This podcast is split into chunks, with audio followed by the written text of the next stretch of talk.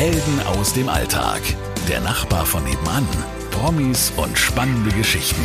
Sabrina trifft mit Sabrina Gander. Ich freue mich heute sehr, denn ich sitze, und das hört sich jetzt vielleicht ein bisschen komisch an für den einen oder anderen, ich sitze im Gefängnis. Aber das tue ich aus einem guten Grund, denn ich habe heute ein Interview mit der Leiterin der Justizvollzugsanstalten Kempten und Memmingen mit Anja Ellinger. Hallo. Hallo, Frau Gander. Das hört sich jetzt wirklich komisch an, oder? Ich bin im Gefängnis. Für Sie ist das ganz normal. Wie lange machen Sie das schon? Also in der Justizvollzugsanstalt Kempten bin ich jetzt seit 2014. Im Justizvollzug selbst bin ich seit 2001. Und jetzt haben wir im Vorfeld schon mal kurz über die, die Rolle der Frau geredet. Wie viele Frauen gibt es im süddeutschen Raum, die ein Gefängnis leiten? In Bayern leiten derzeit vier Frauen ein Gefängnis. So, und Sie sind eine davon. Die allererste Frage, die ich mir gestellt habe für mich selbst, bevor ich dieses Interview gemacht habe, war, ist es als Frau komisch, diesen Beruf auszuüben oder ist das ganz normal? Für mich ist es natürlich ganz normal.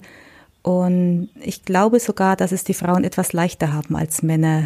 Die männlichen Gefangenen benehmen sich mir zum Beispiel gegenüber sehr respektvoll, sehr anständig. Also das verändert wirklich den Umgang, also intern in einem Gefängnis? Man hat es gemerkt, als die ersten Frauen im uniformierten Dienst angefangen haben, hat sich das Klima im Gefängnis verändert.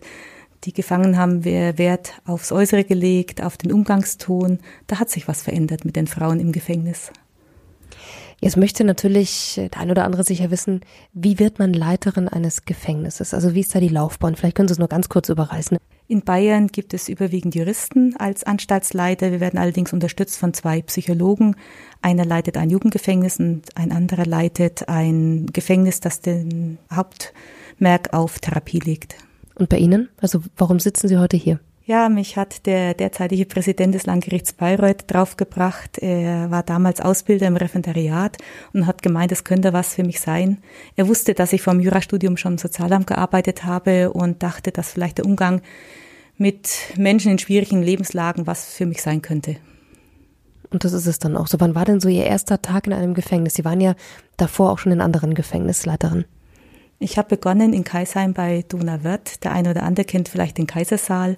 Ja, der erste Tag im Gefängnis ähm, ist natürlich etwas ungewöhnlich, weil normalerweise hat man vorher noch keinen Kontakt zum Gefängnis. Es ist allerdings so, dass man im Jurastudium schon die Möglichkeit hat, sich mal ein Gefängnis anzuschauen und das gleiche auch im Referendariat. Man wird schon auf diese Möglichkeit vorbereitet, aber der erste Tag ist natürlich immer was Besonderes. Und was war so das Ereignis, wo Sie gemerkt haben, okay, das könnte mir liegen. Vielleicht ist das wirklich ein guter Berufsweg für mich. Da kann ich mich wohlfühlen. Ja, wesentlicher Ausschlag war der Umgang mit Menschen in schwierigen Lebenslagen. Ich habe ja vorher schon im Sozialamt gearbeitet und wusste, dass so das Zusammenspiel zwischen Recht und Psychologie das Interessante für mich ist. Jetzt sitzen wir heute da, jetzt leiten Sie diese beiden Justizvollzugsanstalten. Wie kann man sich das vorstellen? Also wie sieht so Ihr Arbeitsalltag aus? Jeder Arbeitstag beginnt mit einer Besprechung. In einem Sicherheitsunternehmen sollte man nie einsame Entscheidungen treffen.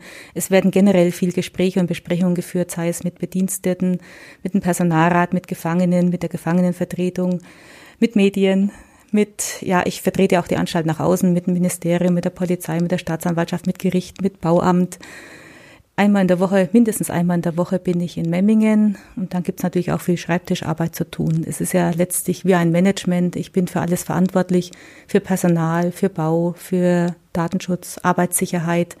Ich habe sehr viele Unternehmerpflichten, nicht nur für die Bediensteten, auch für die Gefangenen. Die ein oder andere Entscheidung darf nur ich treffen. Zum Beispiel den Speiseplan muss ich genehmigen. Das hört sich jetzt ziemlich banal an, aber Essen ist ein wichtiger Bestandteil des Gefängnisses. Wenn das Essen nicht stimmt, haben wir hier mächtig Ärger im Haus. Und Sie haben den Plan sogar ausgedruckt. Wir können mal drauf gucken. Da gibt es den Montag mit Bratwurst, mit Sauerkraut und Kartoffelpüree. Ähm, Dienstag indische Reispfanne mit Salat. Dann haben wir einen überbackenen Schinken, Blumenkohlauflauf mit Salzkartoffeln. Das geht jetzt da so weiter. Auf was müssen Sie denn da achten, wenn Sie das aussuchen? Ähm, ich glaube, dass die Anstalten auch von Juristen geleitet werden, weil jeder Lebensbereich bei uns verrechtlicht ist. Also auch fürs Essen gibt es eine sogenannte Verpflegungsordnung und da ist genau vorgeschrieben, wie viel Nährstoffe jedes Essen haben muss. Wir müssen alle Vitamine mit einberechnen und wir müssen natürlich auch jedem Geschmack gerecht werden. Das ist nie leicht, aber wir geben uns Mühe und wenn sich ein Gefangener beschwert, dass das Essen nicht gut war, dann können wir sagen, ja, wir haben es selber gegessen. Wir Bediensteten essen das Gleiche, was die Gefangenen auch essen. Sie haben im Vorfeld gesagt, wir essen das Gleiche, nur zahlen wir dafür. Ja, genau. Ähm, die Gefangenen, wenn sie arbeiten, äh, bekommen sie hier freie Kosten Logis. Also es ist, es gehört zum Arbeitslohn dazu, dass jemand für die Haft, für die Verpflegung, die Unterbringung nichts bezahlen muss. Jetzt hält sich ganz hartnäckig, glaube ich, das Gerücht außerhalb der deutschen Gefängnisse, dass es den einen oder anderen hier sehr, sehr gut geht, vielleicht zu gut. Was halten Sie denn davon? Also wir können es nie jedem recht machen. Den einen oder anderen behandeln wir die Gefangenen zu gut, dem einen oder anderen behandeln wir die Gefangenen zu schlecht. Ja, wir versuchen natürlich ein Mittelmaß zu finden. Grundsätzlich ist es auch gesetzlich geregelt, dass die Gefangenen hier so leben dürfen wie draußen, nur dass ihnen halt die Freiheit entzogen ist. Normalerweise dürften wir den Gefangenen nichts vorenthalten, was sie draußen haben. Das ist natürlich nicht der Fall. Ich glaube, der schlimmste Entzug, den ein Gefangener erleidet, ist nicht der Drogenentzug, sondern der Entzug vom Smartphone. Ach, das ist wirklich schlimmer? Ja, es wird da häufig geklagt, dass man jetzt plötzlich keinen Kontakt mehr zu seinen Angehörigen mit dem Smartphone hat, mit WhatsApp, dass man kein Internet mehr hat. Das gibt's hier halt nicht. Sonst können wir auch keine Untersuchungshaftvollzug vollziehen besteht ja die Gefahr der Verdunkelungshaft, sonst wären die Gefangenen ja gar nicht in Untersuchungshaft. Und deswegen hier gibt es keinen Kontakt über Internet oder Smartphone nach draußen. Wie ist denn das mit Freigang? Dürfen die, die Leute einfach raus, wenn sie wollen? Hat das was mit der Straftat zu tun? Man kennt das ja alles irgendwie nur aus diesen ganzen amerikanischen Filmen. Ich glaube, wir haben so ein ganz anderes Bild wahrscheinlich im Kopf von Gefängnis und Gefängnisinsassen, als es wahrscheinlich in Wirklichkeit hier ist. Wenn wir es verantworten können, wenn nicht erneut Straftaten zu befürchten sind oder dass jemand nicht zurückkommt, dann gewähren wir einen Gefangenen auch zu Beginn Ausgang. Ein paar Stunden darf er mit seinen Angehörigen nach draußen gehen. Wenn er sich bewährt, dass wir nach einer gewissen Zeit auch draußen mal übernachten. Das ist der sogenannte Urlaub. Aber Voraussetzung ist immer, dass wir keine sogenannten Missbrauchs- oder Fluchtbefürchtungen haben. Das heißt, wenn jemand drogenabhängig ist, müssen wir befürchten, dass sobald er draußen ist, er wieder Kontakt zu Drogen sucht und dann wieder Drogen konsumiert. Da wird schwierig werden, ihm einen Ausgang zu geben.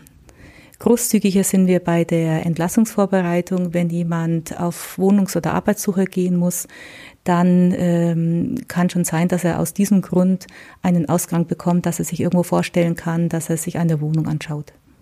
Also das heißt, man guckt dann jedes Mal individuell wahrscheinlich, äh, wie die Geschichte des Gefangenen ist, oder? Es ist immer eine Einzelfallentscheidung. Wie oft haben Sie Kontakt zu den Häftlingen? Laufen Sie dann einfach auch durch? Sind Sie mit Personenschützer umgeben? Wie kann ich mir das vorstellen? Auch das ist gesetzlich geregelt. Die Gefangenen haben einen Anspruch darauf, mit mir zu reden. Allerdings müssen sie vorher erstmal mit dem zuständigen Sachbearbeiter reden. Also ich kann mich ja nicht um alles kümmern. Wenn sie allerdings mit dem zuständigen Sachbearbeiter und dem Abteilungsleiter nicht weiterkommen, haben sie das Recht darauf, mit mir sprechen zu dürfen. So, und wie, wie stelle ich mir das dann vor? Kommen die dann hier rein in dieses Büro und sagen, so, Frau Ellinger, ich hätte jetzt noch mal ein paar Probleme, ich würde gerne mit Ihnen mal persönlich reden. Und dann sind hier aber Sicherheitsleute oder sind Sie auch alleine? Also im Verwaltungsbereich dürfen nur ausgewählte Gefangene rein, die hier sauber machen. Ansonsten ist der Verwaltungsbereich nicht so geschützt wie der Unterkunftsbereich. Deswegen finden die Sprechstunden im Unterkunftsbereich statt. Ich gehe in das Sprechzimmer im Unterkunftsbereich und ich werde begleitet von jemandem vom uniformierten Dienst. Wie ist denn so die Übergrifflichkeit? Also haben Sie selbst schon mal irgendwas abbekommen, einen Angriff gehabt? Gab es schon mal eine prekäre Situation? Mir ist dankenswerterweise noch nichts passiert. Es liegt wahrscheinlich daran, dass unser Arbeitsplatz relativ sicher ist. Wir haben sehr hohe Sicherheitsvorkehrungen. Wir wissen, dass hier eine Gefahr überall lauern kann. Wir haben Sicherheitsvorkehrungen wie zum Beispiel ein Personennotrufgerät. Das heißt, wenn ich angegriffen werde, kann ich jederzeit Alarm schlagen. Wenn ich mit Gefangenen spreche, werden die vorher durchsucht, dass sie keine gefährlichen Gegenstände dabei haben. Jeder Gefangene, der irgendwo hingeht, sei es zum Besuch oder zum Arzt, wird darauf durchsucht, dass er keine gefährlichen Gegenstände dabei hat. Und trotzdem haben Sie mir im Vorfeld ja gesagt, kann das ab und zu passieren, dass es eben doch einen Zwischenfall gibt. Wie, wie kommt es dann zustande? Daran haben die synthetischen Drogen einen hohen Anteil. In den Laboren werden Drogen hergestellt, die schlicht, wie gesagt, den Kopf kaputt machen. Die Gefangenen legen den Schalter um von einer Sekunde auf den anderen. Zuerst lächeln sie einen an und dann plötzlich schlagen sie einen nieder. Das können die Gefangenen gar nicht steuern. Das machen diese Drogen. Deswegen kann ich jeden nur abraten von diesen synthetischen Drogen. Wie ist es denn allgemein? Sind die Leute aggressiver geworden in den letzten Jahren? Ist es gleich geblieben? Ist es weniger geworden? Gibt es da so einen Trend? Ja, neben den synthetischen Drogen haben wir auch das, ich muss sagen, Problem, dass nach der Causa Mollat wir mehr psychisch Krankene zugewiesen bekommen, die vor 2013 eher in die Psychiatrie eingewiesen worden wären. Das hat wirklich mit dem Fall explizit zu tun. Man kann es an den Zahlen messen. So, das heißt, vor was für eine Herausforderung stehen Sie dann? Ja, die Bediensteten müssen immer entscheiden, will der Gefangene was Gutes oder greift er mich möglicherweise an? Sie müssen binnen Sekunden entscheiden, ob Sie sich in einer gefährlichen Situation befinden. Wir verlangen den Kollegen viel Menschenkenntnis ab. Ja, und wie schult man die dann? Also das, wie kann ich mir das vorstellen? Das sind ja Menschen, die vielleicht jetzt nicht immer so ein Auge schon hatten. Also die muss man ja wahrscheinlich irgendwie trainieren, oder? Wir schulen die Kollegen inzwischen auf Deeskalation und Eigensicherung. Eigensicherung ist sogar verpflichtend für all die Kollegen, die Kontakt zu den Gefangenen haben. Da legen wir Wert darauf, dass sie erstmal sich selber schützen, den Kopf schützen und reflexartig den Notruf auslösen. So einer Situation handelt man nur noch reflexartig und da müssen wir wissen, was man, was man tun muss, damit Hilfe kommt. Und trotzdem kann immer wieder was passieren. Also Sie haben ein paar Beispiele ja im Vorfeld schon mal genannt. Ähm, vielleicht können Sie es nochmal ganz kurz erläutern. Was sind denn dann so die Konsequenzen daraus? Also vielleicht erstmal, was ist denn passiert und was, was muss man dann für Konsequenzen ziehen? Viele Angriffe haben stattgefunden, wenn die Haftraumtür aufgesperrt wurde. Das heißt, die Kollegen lernen, dass sie die Haftraumtür so aufsperren, dass sie nicht reingezogen werden, dass äh, sie zur Seite stehen, dass für den Fall, dass der Gefangene rauskommt mit gefährlichen Gegenständen, sie angreifen will, dass da nichts passiert. Sagen Sie, und Sie selbst haben vorhin gesagt, ähm, haben jetzt keine körperliche Gewalt erlebt, aber nichtsdestotrotz äh, gab es da durchaus wenigstens schriftliche ähm, Gewalt, würde ich jetzt mal sagen, oder? Ja, ich habe schon den einen oder anderen Drohbrief bekommen. Ähm, man weiß, wie man damit umzugehen hat. Angst habe ich deswegen sicherlich nicht. Ähm, man muss halt bestimmte Vorsichtsmaßnahmen walten lassen. Also was ich immer von den Bediensteten verlange, ist, dass sie nicht mit vollen Namen in Facebook stehen, dass sie nichts öffentlich von sich preisgeben. Über mich wird man auch nichts Privates im Internet finden. Ähm, ich lege Wert darauf, dass die Kollegen bei der Kommune eine Auskunftssperre haben. Was viele nicht wissen, ist, äh, jeder kann bei der Kommune von jedem die Anschrift bekommen. Man braucht kein berechtigtes Interesse mehr, um von jemandem die Privatanschrift zu bekommen. Das kann man nur verhindern, indem man eine Auskunftssperre beantragt. Und da lege ich Wert darauf, dass die Kollegen eine Auskunftssperre bekommen, dass die Gefangenen nicht wissen, wo die Kollegen wohnen, nicht, dass dann mal ein Angehöriger vor der Tür steht. Nochmal zurück auf ähm, Ihre Mitarbeiter, die ja dann tagtäglich dort auch im Vollzug sind, also die wirklich bei den Gefangenen sind. Ähm, wie viele Frauen sind denn da auch mit dabei oder sind da gar keine Frauen mit dabei? Unser Frauenanteil im uniformierten Dienst liegt so zwischen ja, 10 und 20 Prozent. Und die machen ihren Job wirklich gut. Die stehen ihrer Frau.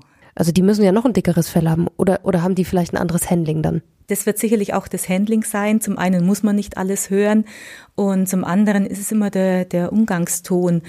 Das heißt ja so schön, wie ich den Wald schreie, kommst zurück und unsere Frauen können einfach ein, gut mit den Gefangenen umgehen. Da lächelt sie ganz stolz. Jetzt haben Sie mir noch was anderes ähm, gegeben und zwar die Gruppenangebote der JVA Kempten. Das heißt, da ist auch ganz viel geboten hier. Da haben wir Alltagsmathematik, Deutsch als Fremdsprache, Haarseminar. Was ist denn das? ja, wir wollen ja, dass die Gefangenen die sozialen Kontakte nicht verlieren und ganz wichtig ist, dass die Ehefrauen noch zu den Männern stehen.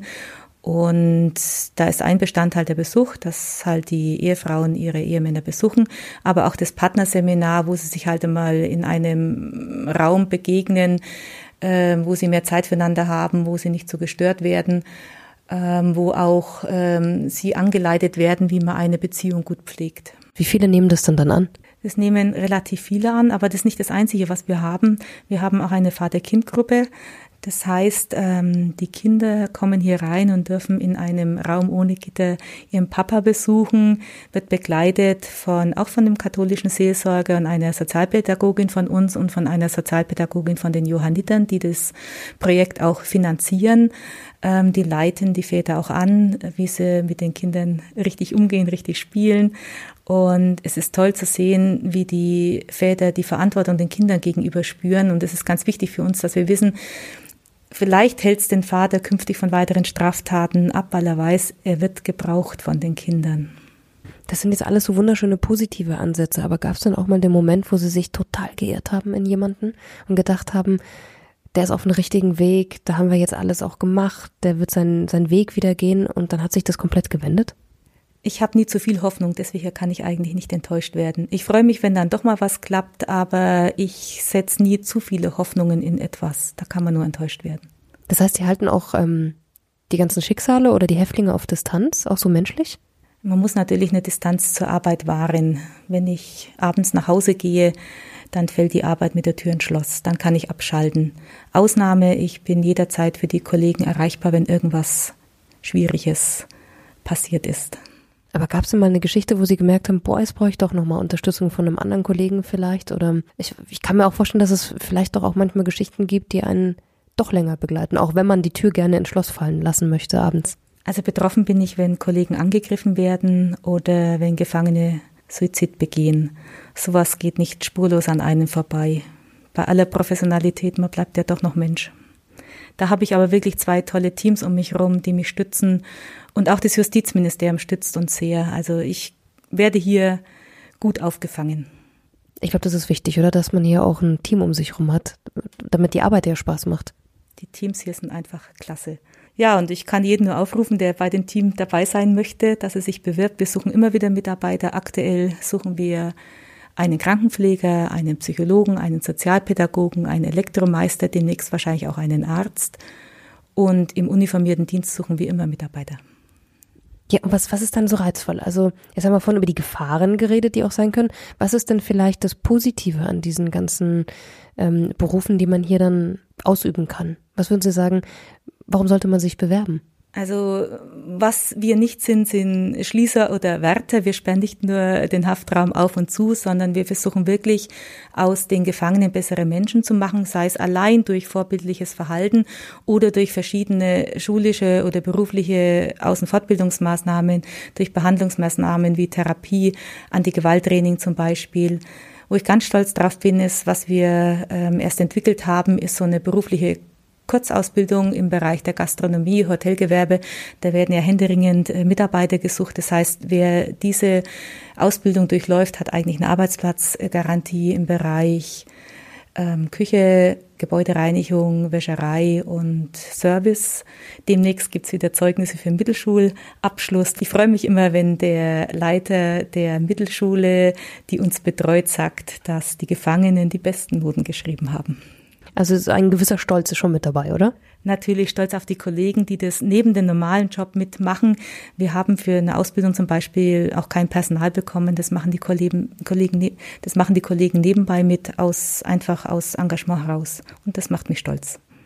Das glaube ich. Also Sie haben auch im Vorfeld gesagt, wir haben ganz viel ehrenamtliche Helfer. Also es gibt hier Bewerbungscoaching, äh, Yoga, Kunst- und Malgruppen. Jetzt komme ich wieder zurück auf das, was ich ganz am Anfang gesagt habe. Glauben Sie, dass es dann Leute gibt, die sagen, warum brauchen die Yoga? Warum brauchen die eine Malgruppe?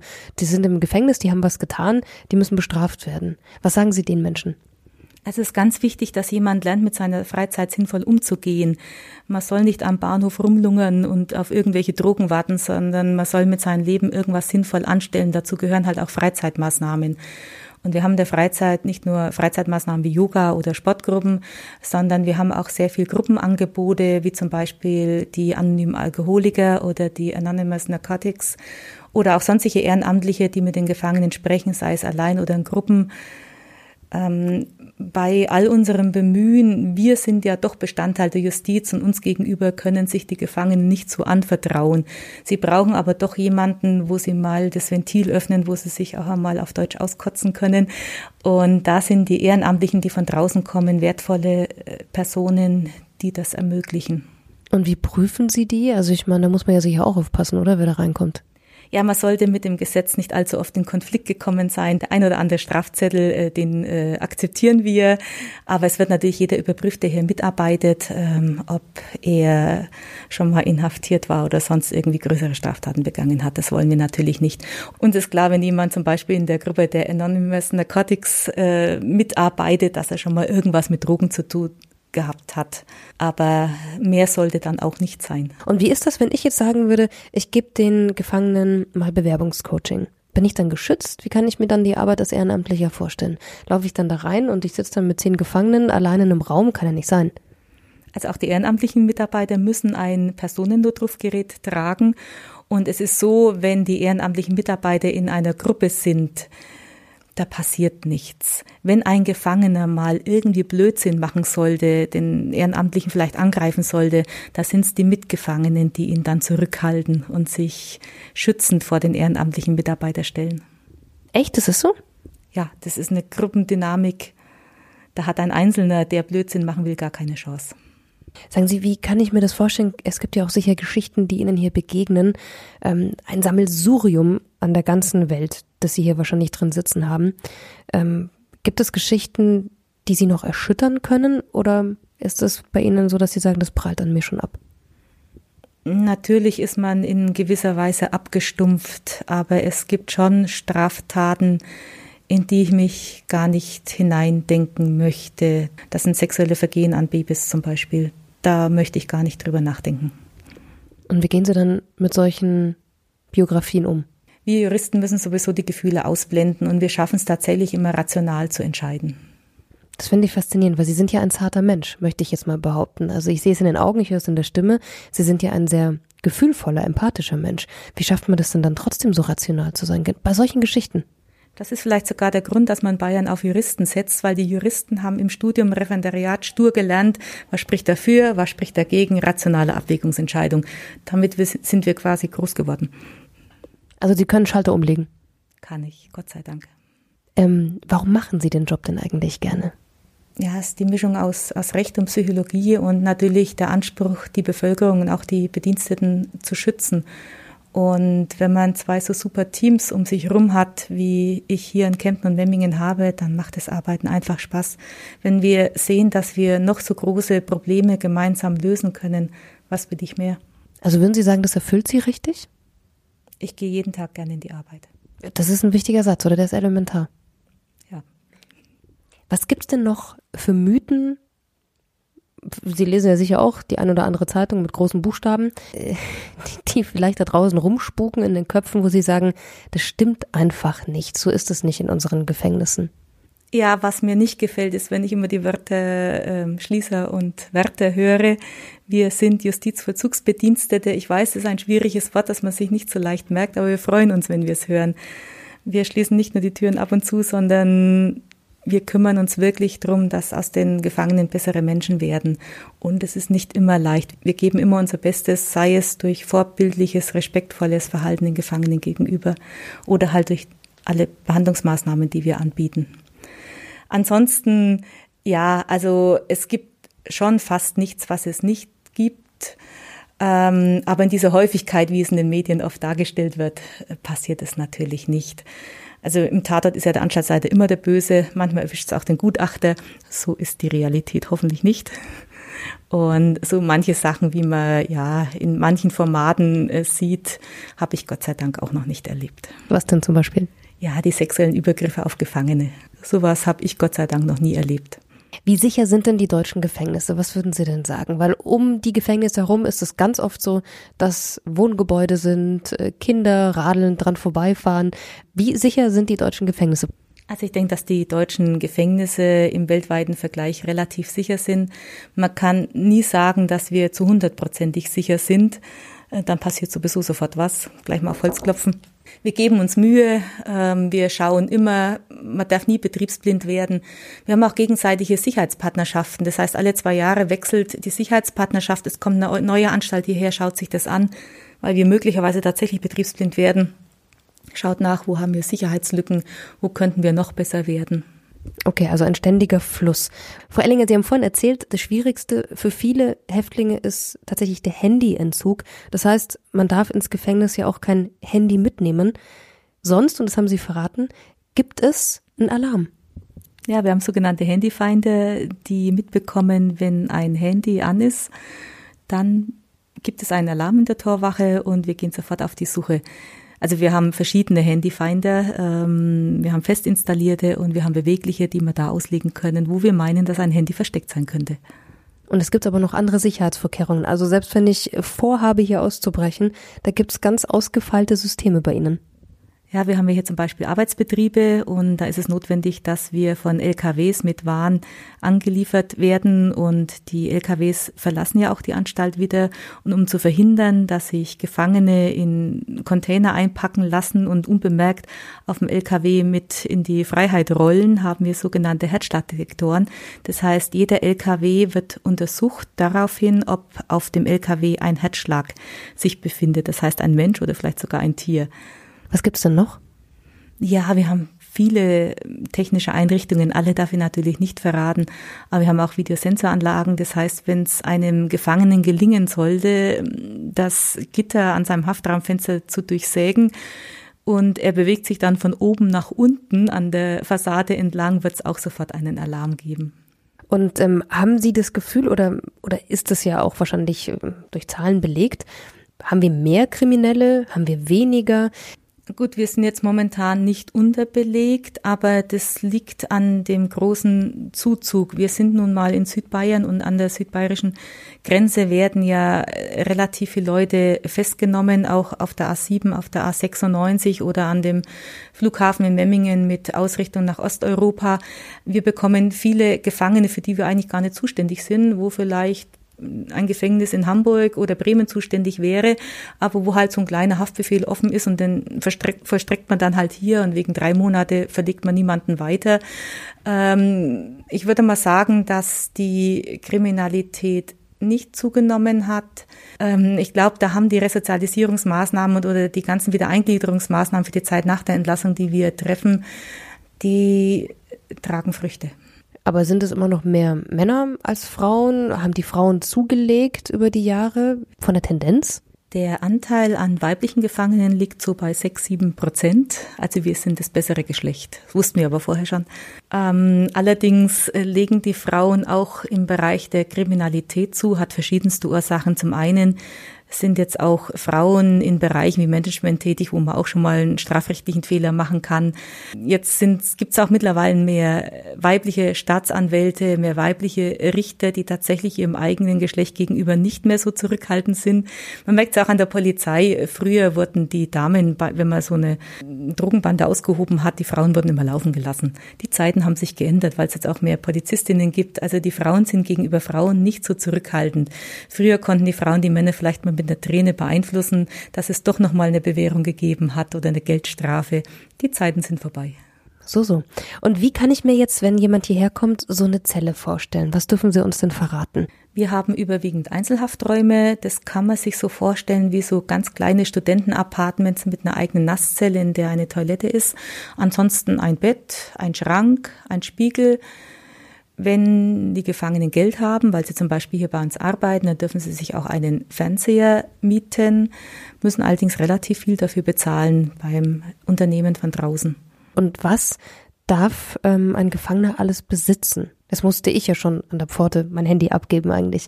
Was darf ein Gefangener alles besitzen? Er darf nur das besitzen, was unsere Sicherheit nicht beeinträchtigt. Das ist natürlich ein unbestimmter Rechtsbegriff.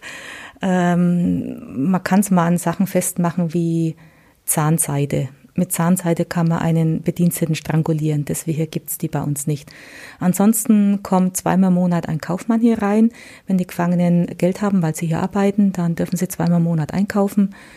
Ähm, sie sind ja hier relativ fremdbestimmt und Lebensmittel essen ist so ein Bereich, wo sie ein bisschen mitbestimmen können, wenn sie sich selber was zu essen machen können. Wir haben in jedem Unterkunftsbereich haben wir eine kleine Küche, eine Gemeinschaftsküche, da können sie sich was kochen und davon wird rege Gebrauch gemacht. Frau Eidinger, wenn ich hier inhaftiert wäre oder als Insasse im Gefängnis, als Häftling, wie sieht denn der Tagesablauf aus? Ja, der Tagesablauf ist sehr streng geregelt. Die Gefangenen werden früh um sechs geweckt, dann gibt's Frühstück, Medikamentenausgabe und dann geht's zur Arbeit. Strafgefangene müssen arbeiten, wollen aber auch alle arbeiten. Untersuchungsgefangene dürfen arbeiten, wollen auch arbeiten. Und dann gibt's Mittagessen, die arbeiten Gefangenen essen im Speisesaal, die anderen Gefangenen im Haftraum. Danach geht's mit der Arbeit weiter. Danach gibt's eine Stunde Aufenthalt im Freien, im sogenannten Hofgang. Anschließend finden Freizeitangebote statt oder Behandlungsangebote. Man kann zum Beispiel zum Sport gehen. Wir haben eine kleine Turnhalle hier in Kempten und einen Kraftsportraum. In Memmingen haben wir einen Kraftsportraum und einen Sporthof. Ja, Behandlungsangebote sind zum Beispiel die anonymen Alkoholiker kommen rein oder viele ehrenamtliche Mitarbeiter, die mit den Gefangenen sprechen. Ja, und um 20.15 Uhr ist Einschluss. Das war sogar ein Wunsch der Gefangenenvertretung. Da fängt das gute Fernsehprogramm an. Da wollte jeder seine Ruhe haben und deswegen schließen wir die Hafträume um 20.15 Uhr ab. Das heißt, selbst wenn ich wollte, könnte ich nicht mehr dann rausgehen. Genau, die Sicherheit gebietet es, dass dann keine mehr raus darf, weil dann eine bestimmte Anzahl von Bediensteten nach Hause geht, die wollen ja auch mal Feierabend machen. Und deswegen wird der Haftraum bis zum nächsten Morgen nicht mehr geöffnet. Okay. Und was sind diese Arbeiten, von denen Sie erzählen? Also wenn man hier als Häftling arbeiten möchte, was, was kann man da alles tun, um Geld zu verdienen? Man kann zum Beispiel in unseren eigenen Betrieben arbeiten, im Bereich der Küche, Wäscherei, die Gefangenen kochen quasi für uns und es ist ja auch ein wichtiger Arbeitsbereich, weil sie dann auch lernen, sich in der Zeit nach der Inhaftierung selber zu verpflegen. Ansonsten haben wir Unternehmen von draußen, die leichtere Tätigkeit hier verrichten lassen. Auch hier möchte ich gerne einen Werbeblock einschieben. Wenn Unternehmen einen zuverlässigen Partner suchen, wir sind's. Allerdings so sicherheitsgefährdende Sachen wie Diamantfallen wollen wir eher nicht herstellen. Es müssen halt leichte Arbeiten sein, so Verpackungsarbeiten zum Beispiel oder Montagearbeiten. Das machen wir sehr gern. Okay, den Werbeblock genehmigen wir sehr, sehr gerne. Wenn wir über die Resozialisierung mal ganz kurz reden, wie schwer ist es denn, dann doch nach einer vielleicht geraumen Zeit wieder ins Leben zurückzukommen? Das heißt immer so schön, der erste Tag der Inhaftierung ist der erste Tag der Entlassungsvorbereitung. Und Tucholsky hat, glaube ich, mal gesagt, dass der schwierigste Tag eines Gefangenen der Tag der Entlassung ist. Und deswegen legen wir sehr viel Wert auf Entlassungsvorbereitung. Wir haben hier in Kempten und in Memmingen einen Sozialdienst, der die Gefangenen dabei unterstützt, nach der Entlassung eine Arbeit zu bekommen, eine Wohnung zu bekommen. Arbeit zu bekommen ist nicht mehr das Problem. Dankenswerterweise ist der Arbeitsmarkt sehr gut. Was ganz, ganz schwierig ist, ist eine Wohnung zu bekommen. Der Wohnungsmarkt ist eh überlaufen und da kann man sich vorstellen, dass Strafentlassene als erstes hinterunterfallen. Also es ist ganz schwierig für einen Strafentlassenen Wohnraum zu bekommen. Und das ist eigentlich momentan Hauptaufgabe des Sozialdienstes, die Gefangenen ja irgendwo unterzubringen nach der Entlassung. Das heißt, die sind nicht auf Sicherheit eingestellt. Das Tor geht auf, ich gehe raus, keiner ist mehr da, ich habe meine Klamotten von vor einem Jahr in der Hand und denke mir, wow, was mache ich jetzt? Sondern da gibt es wirklich einen Weg, den man gehen kann und hat auch noch Namen oder Kontakte, wo man sich hinwenden kann. Es gibt eine Anlaufstelle für die Gefangenen. Und wie gesagt, wir bereiten das ja schon während der Inhaftierung vor. Allerdings muss der Gefangene auch mitmachen. Also es ist nicht so, dass wir ihn alles erledigen. Also er muss auch selber schon aktiv sein. Als Ulmer Sender muss ich eine Persönlichkeit nehmen, die vor ein paar Jahren erst im Gefängnis war und auch in den Medien durchaus bekannt ist, Uli Hoeneß. Da gab es ganz oft den Verdacht, dass Prominente, die ins Gefängnis kommen, eine super Sonderbehandlung bekommen. Ist das so? Eine Vorzugsbehandlung für Prominente gibt es natürlich nicht. Allerdings sind sogenannte prominente Insassen besonders schützenswert. Wenn sie kommen, sagen wir ihnen, dass es hier in der Regel nichts umsonst gibt und dass sie mit ihren privaten Informationen sehr zurückhaltend sein sollen. Das heißt aber, die werden auch nicht besonders geschützt, sondern werden vielleicht nur ein bisschen zur Seite geräumt. Aber es gibt jetzt da keinen Sonderstatus für die. Räumen wir das mal aus dem Weg hier. Ein Sonderstatus gibt es nicht, aber sie werden schon geschützt. Also wir achten schon drauf, dass sie von den Mitgefangenen nicht ausgenommen werden. Okay, alles klar. Dann sage ich vielen, vielen, vielen Dank, Frau Ellinger, dass Sie uns oder mir so viel erzählt haben und wir hatten einen ganz besonderen Einblick. Ich glaube, dass ganz viele Fragen beantwortet wurden. Ich hoffe, ich habe auch alle gestellt, die alle Hörer gerne gefragt hätten. Und ähm, ja, ich wünsche Ihnen, dass Sie einfach weiterhin so positiv durch diesen Job gehen und sage vielen, vielen Dank für das Türöffnen heute. Herzlichen Dank fürs Gespräch. Helden aus dem Alltag. Der Nachbar von nebenan Promis und spannende Geschichten. Sabrina trifft mit Sabrina Gander.